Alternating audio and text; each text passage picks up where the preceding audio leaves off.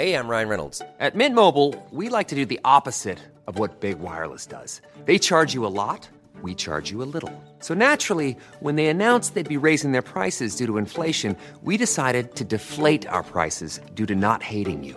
That's right. We're cutting the price of Mint Unlimited from $30 a month to just $15 a month. Give it a try at mintmobile.com slash switch. $45 upfront for three months plus taxes and fees. Promote for new customers for limited time. Unlimited more than 40 gigabytes per month. Slows. Full terms at mintmobile.com.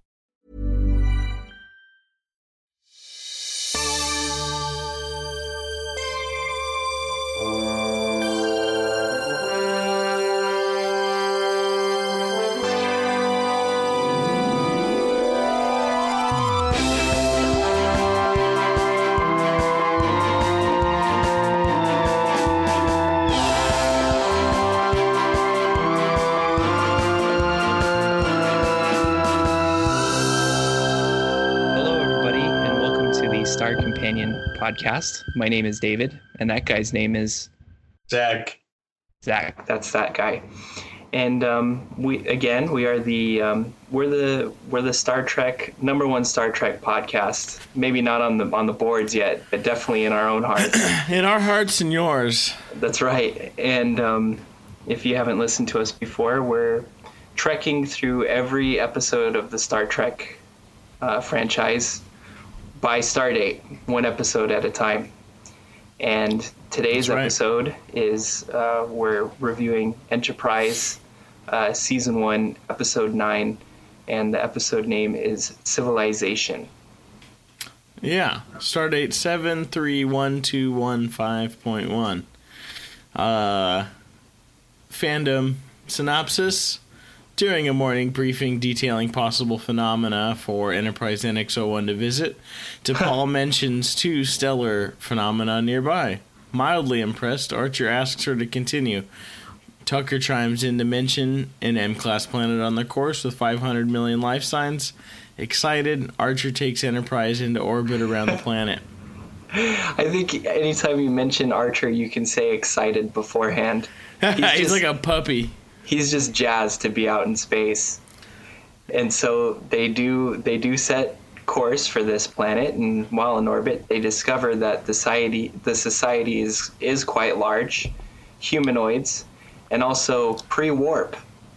Um, interestingly though enterprise also discovers that um, there are neutrino emissions coming from one of the bigger cities. And that's indi- indicative of advanced technology being present on the planet, which is kind of incongruent with um, maybe the level of development of the society.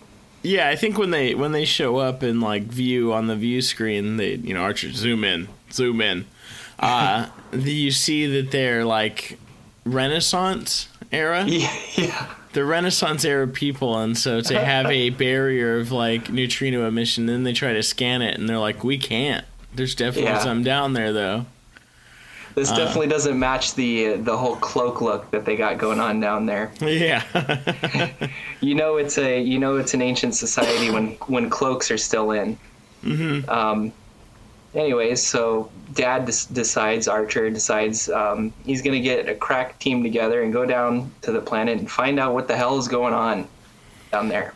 and this is uh, this episode is basically the basis for the Prime Directive. Yes. Um, you know, despite well, so I'm gonna jump right to the end.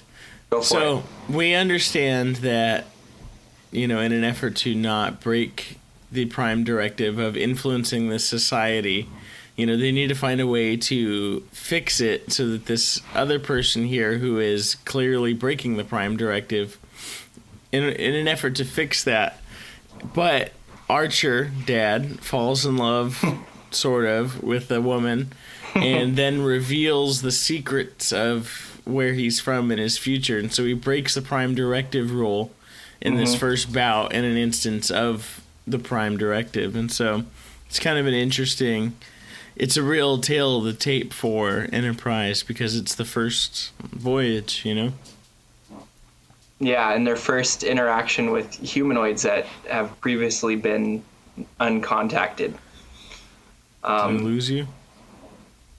hello, hello, hello. Are you are you still there? Hello, hello, hello.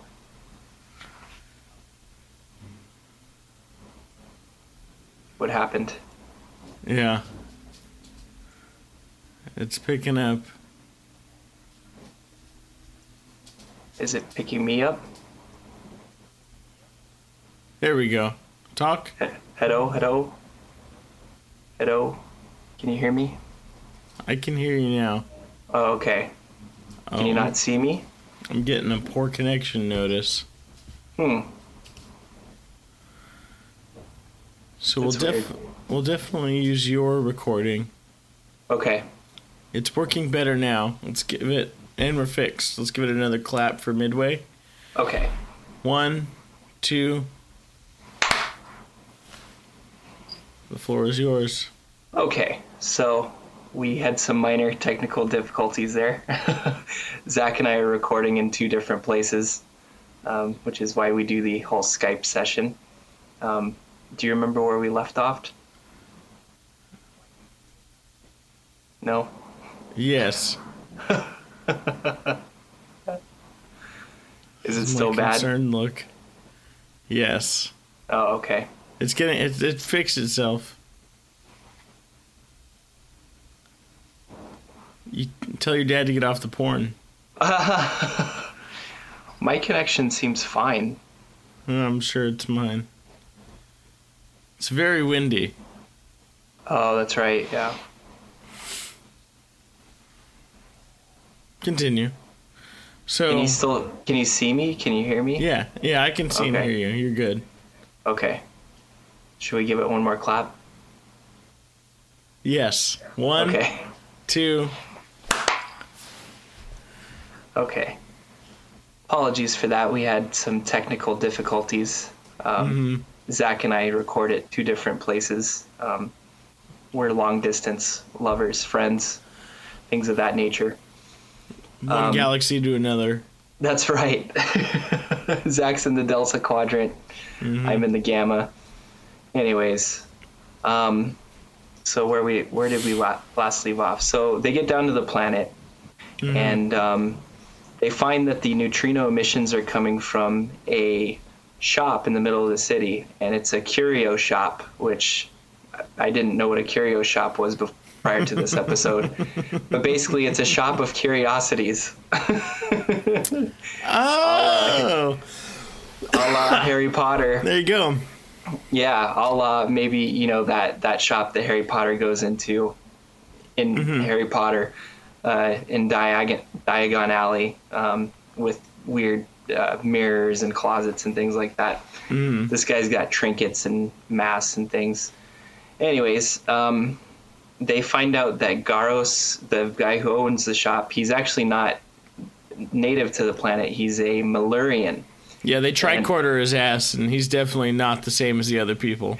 yeah, he's he's different, um, and he confesses that he's operating a large-scale fabricator, which produces food and water. He says allegedly. Um, it turns out to be a lie, of course. Um, Motherfucker. yeah, you can't you can't um, trust those Malurians. Yeah, th- I'm telling you, those Malurians. this is actually the first appearance appearance of the Malurians, and I think the first of of two appearance appearances in the entire canon. They're actually from the original series. Huh. Yeah. Did you know that? No, it's not even in my little continuity. Oh, I thought you would kn- know that. This guy. I Holy did my shit. research for once. Good lord. Uh, yeah, no, this I don't have that. I mean, I have, I've got a continuity wise that uh, T'Pol makes a reference to a first contact protocol. Uh, shows the first time chronologically when a chief medical officer performs a cosmetic procedure. yeah. And the episode contains the first reference to Tellarites and Enterprise, who later become a big part of the show. Right. Uh, and of course, T'Pol has to hide her Vulcan ears. Um, yeah, that's it. That's all I got continuity wise. That's pretty interesting. Yeah. So take that for what it's worth. So basically, long story short, they find out he's lying. Um, it's not a fabricator he has going on in his shop of curiosities. It's actually a it's a mining facility, and they're mining something called um, where is it here? It's called veridium. It's an isotope of the mineral called veridium, and a byproduct of the mining process um, is a chemical called tetracyanate 622, and it's highly toxic and it's water soluble. And um, again, long story short, they end up teleporting some of the mining equipment into space, disabling a Mil- Malurian sh- ship that Oh shows yeah, up, Oh yeah, that's right. Yeah. and um, they save the day. They they they uh, teleport a uh, cure down to the surface, and Archer says, "Hey, we'll watch over you," and he gets back on his steed and clip clops back into the galaxy. Of course. Fun and frivolity. Of course. You know, I mean, fun episode. It, there's Yeah. a lot of lot of trust going on uh, with the with the love interest there. Definitely. I'm actually from space, baby. you know, um, you know. So this is uh, an episode that was filmed actually on 9/11. Really? Yeah, and um, Wow. it's also one of the uh, more fisticuff versions of an, of an episode with Bakula. hmm You know, a lot of fist fighting. We're That's letting right. Dad get out there and uh, punch Shoot guns. punch his space liberals. He's shooting guns. He's romancing women. He's on every level. Mm-hmm. Um, there was a quote that I liked in this episode, and um, you know they're they're deciding on where to land on the planet, and uh, T'Pol suggests that they land out in kind of a remote area where it's more rural. Mm-hmm. And uh, Archer remarks, "Huh." This must be why aliens always land in cornfields. Yep, yeah, a little crop circle for you. Yeah, which brings up an interesting point. Um, I was lis- I was listening to Michio Kaku um, talk about Okay. aliens one day. He's a uh, physicist. Futurist. And- yep. Yeah, that guy. Um, and he was talking about um, the more most likely place that aliens would would land and leave like clues for us to to find them. And he was saying that the most likely place for aliens to land would be on the moon, actually, because um, basically we wouldn't be interesting enough until we colonized the moon and, and, and basically became a planetary society and started colonizing the other planets and, and moons and subplanets in our in our solar system. Yeah. Um, and that's when you know things would would get interesting, and that kind of makes sense because that that's basically what happens in Star Trek. You know, we develop warp technology, and all of a sudden there the Vulcans are ready to help Yeah. out. Um, so. Uh, I, I, I just connected the dots on that one. I thought it was an interesting, small little comment, but interesting implications. You know, I think that's a great anecdote. I mean, I I forget the civilization like scale, but Mm-hmm. you have to be interplanetary to be of any use on a galactic like scale.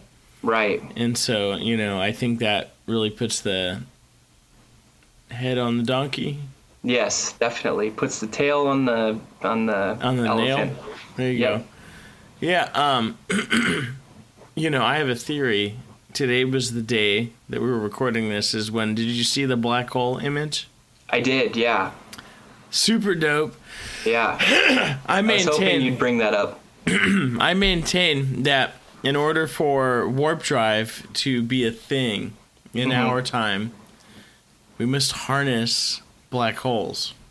Yeah. because black holes warp time and space. And so there's got to be some sort of way that we can take that Yeah. and use it. And so actually seeing what a black hole looks like in the world, uh, I mean, in the galaxy is pretty it's Yeah. fucking monumental.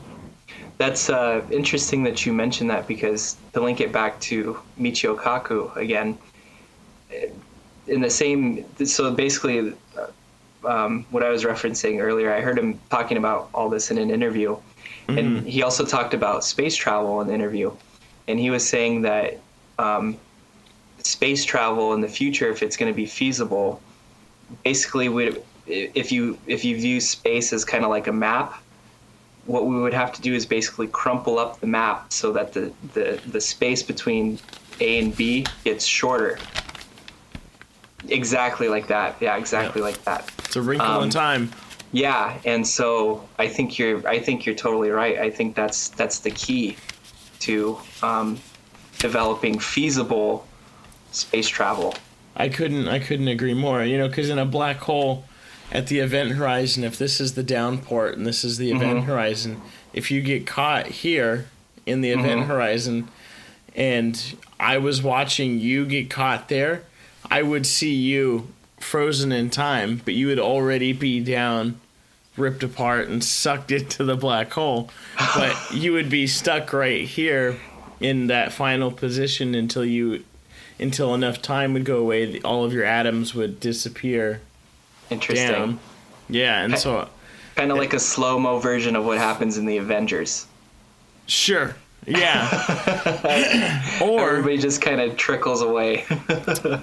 or uh, when the ships in Star Trek hit warp and it shoots off, and then you see that image sort of go like that. You get that that trail. right. It's kind of like the inverse of the black hole and the event horizon. Interesting. I have a feeling they were up on their uh, science. Yeah. Either they happened on it or they knew it. But Well, that I mean, if that was if that's the case, then like I mean, imagine if we have like tiny black holes inside of spaceships, right? Mm-hmm. And then we get into space battles, like it would almost be it would be like a risk to try and blow up our ships because if you blow up our ship, it would just create a giant black hole and everybody would just get sucked in. Yeah. so, um, I mean, kind of reminds me of nuclear power a little bit. You know how there's an inherent risk in in, in having it because if it melts Oh, down yeah. or if it blows up, it's catastrophic. And you know maybe that maybe that is the case. I don't know. yeah, I mean, you know, at the Large Hadron Collider, they're now uh, practicing, or not practicing, but testing creating mini black holes. hmm Um, Yeah, and s- some people in the science community are like, "What? Yeah, You can't do that because like you know the the logarithmic scale or whatever is like Mm-hmm. if you have a black hole this big it would definitely envelop my block right. you know what i mean Yeah. um and so Well, I, I've heard an argue. I heard, uh, I think probably it was even Michio Kaku in the same interview again, yeah talking about the the the collider, and um, he said that um, actually black holes do exist, like like tiny, you know, microscopic black holes already exist, and that's basically what they're trying to recreate. Mm-hmm. Um, You know, but all it would take is an oopsie, and all of a sudden, you know, our our planet fragments into fragments until into just an infinite amount of tiny little particles, and we're all dead. yeah whatever But you know, maybe that is preferable. Who knows? i uh i have a standing order i don't know if i've actually told you this but i have a standing order that if i'm terminal Mm-hmm. um and we have the capability i want to get shot at a black hole Yeah, That's how I want to go. If I like have a way to go, I want to know, man. I need to know what the fuck is down there. yeah, Um You know, who knows? Yeah. I'm sure I will get ripped apart in some fucking gruesome, horrific accident, but I'll be 80 and have a GoPro in my head, and it'll definitely Yeah. be worth it. a GoPro. Live streaming back, you know. Yeah. um, that's really funny. Um, on the topic of theories as well. Um, So you know, one of the one of the things that happens in this episode is is basically there's a there's an illness, there's an epidemic that's spread throughout this little area because of the tetracyanate being pumped into the water. And you know, these people have little blisters and things on their face, right? What if, and this is um, just me theorizing, what if back in the day, you know how syphilis and like the Black Plague was like really big? Mm-hmm. You know, back in like the the 16 1500s and all that shit. I feel like What I if know where you're going. Yeah, what if that was the cause of aliens, bro? you know? And what if we never really cured it? What if they just left because they harvested all the veridium ore out of our planet? I think they'd be back. Yeah, definitely. I think that's pretty good. You know, maybe uh I think if you could map the building of like Stonehenge or the pyramids to the same time, yeah. I'm all I'm all the way there. Okay. I had a, I had a feeling you'd be in on it. I'm definitely in on it. But okay, so you know, in this episode, you know, they give they give the apothecary uh, Rianne or Rian, whatever her name is, they give her the cure right for this illness, and so supposedly, or you know, just as a thought experiment, let's say after the Enterprise leaves, she comes out and says, "Hey, I have this cure, right?" And she becomes a great, you know, hero in her Sure. civilization's midst. Sure, you know, she's she's she's like the inventor of the Blue Cross or the inventor of the Red Cross. You know. Mm-hmm. Um, but what if it's? I mean, you know, it's like we have we have kind of those myths here. You know, like the guy who invented, uh, you know, who found uh, penicillin on some bread mold. Yeah. What if he really got that technology from the aliens? He, he never really cured anything because the aliens went away. You know? Mm-hmm. Yeah. It's all bullshit. You know, yeah, this is a good thought experiment. so bullshit. And you know, what if now, you know, what it, they all say, you know, oh, parents aren't vaccinating their kids, yada yada, right? What if there's actually aliens in like L.A. and New York that are giving people the measles again, right? That seems more plausible. I'm getting a little abstract with it. Oh I'm my sorry. god, we got it. There's a whole, there's a whole conversation that can be had here. Um, on topic of theories Yeah, as well. Didn't this feel like a Riker episode? totally. It totally did. You know, go go somewhere, romance the women, and I'm the Mm-hmm. hero. the day. Yep. See you guys. Fucking Riker. Yeah, Uh, but yeah, you know, I, I this was a good episode through and through. yeah. Tangents aside, this was a really Mm-hmm. A really good episode. I liked it a lot. Solid plot line. You know, fun to watch. Mm-hmm. and you know i don't know i mean like things like where T'Pol plays captain in the ship like she's one hell of a captain She really is. you know and it's it was a classic alien abduction story Yeah, you know and then there's like you know archer saying you know well there's a lot of planets to see with my starship it's like all right dude did you just raise your truck up you know and get fucking 40 inch rims on that bitch too famous put his stars American strap flag. on his back yeah yeah. You put the American flag on the back. you know and uh you know when he kisses her she can't hear the beeps from his tricorder like yeah, there's a lot of like star trek tropey shit in this yeah. but it was just good and just and the, fun. the the classic. Let's teleport something into space and blow it up, and that'll help. Which it does, and it's cunning too. It's really smart, you know. Mm-hmm. Um, overall, though, I really, I do, I did enjoy this episode. Yeah. Well, uh, did you have anything further? No, that's about it.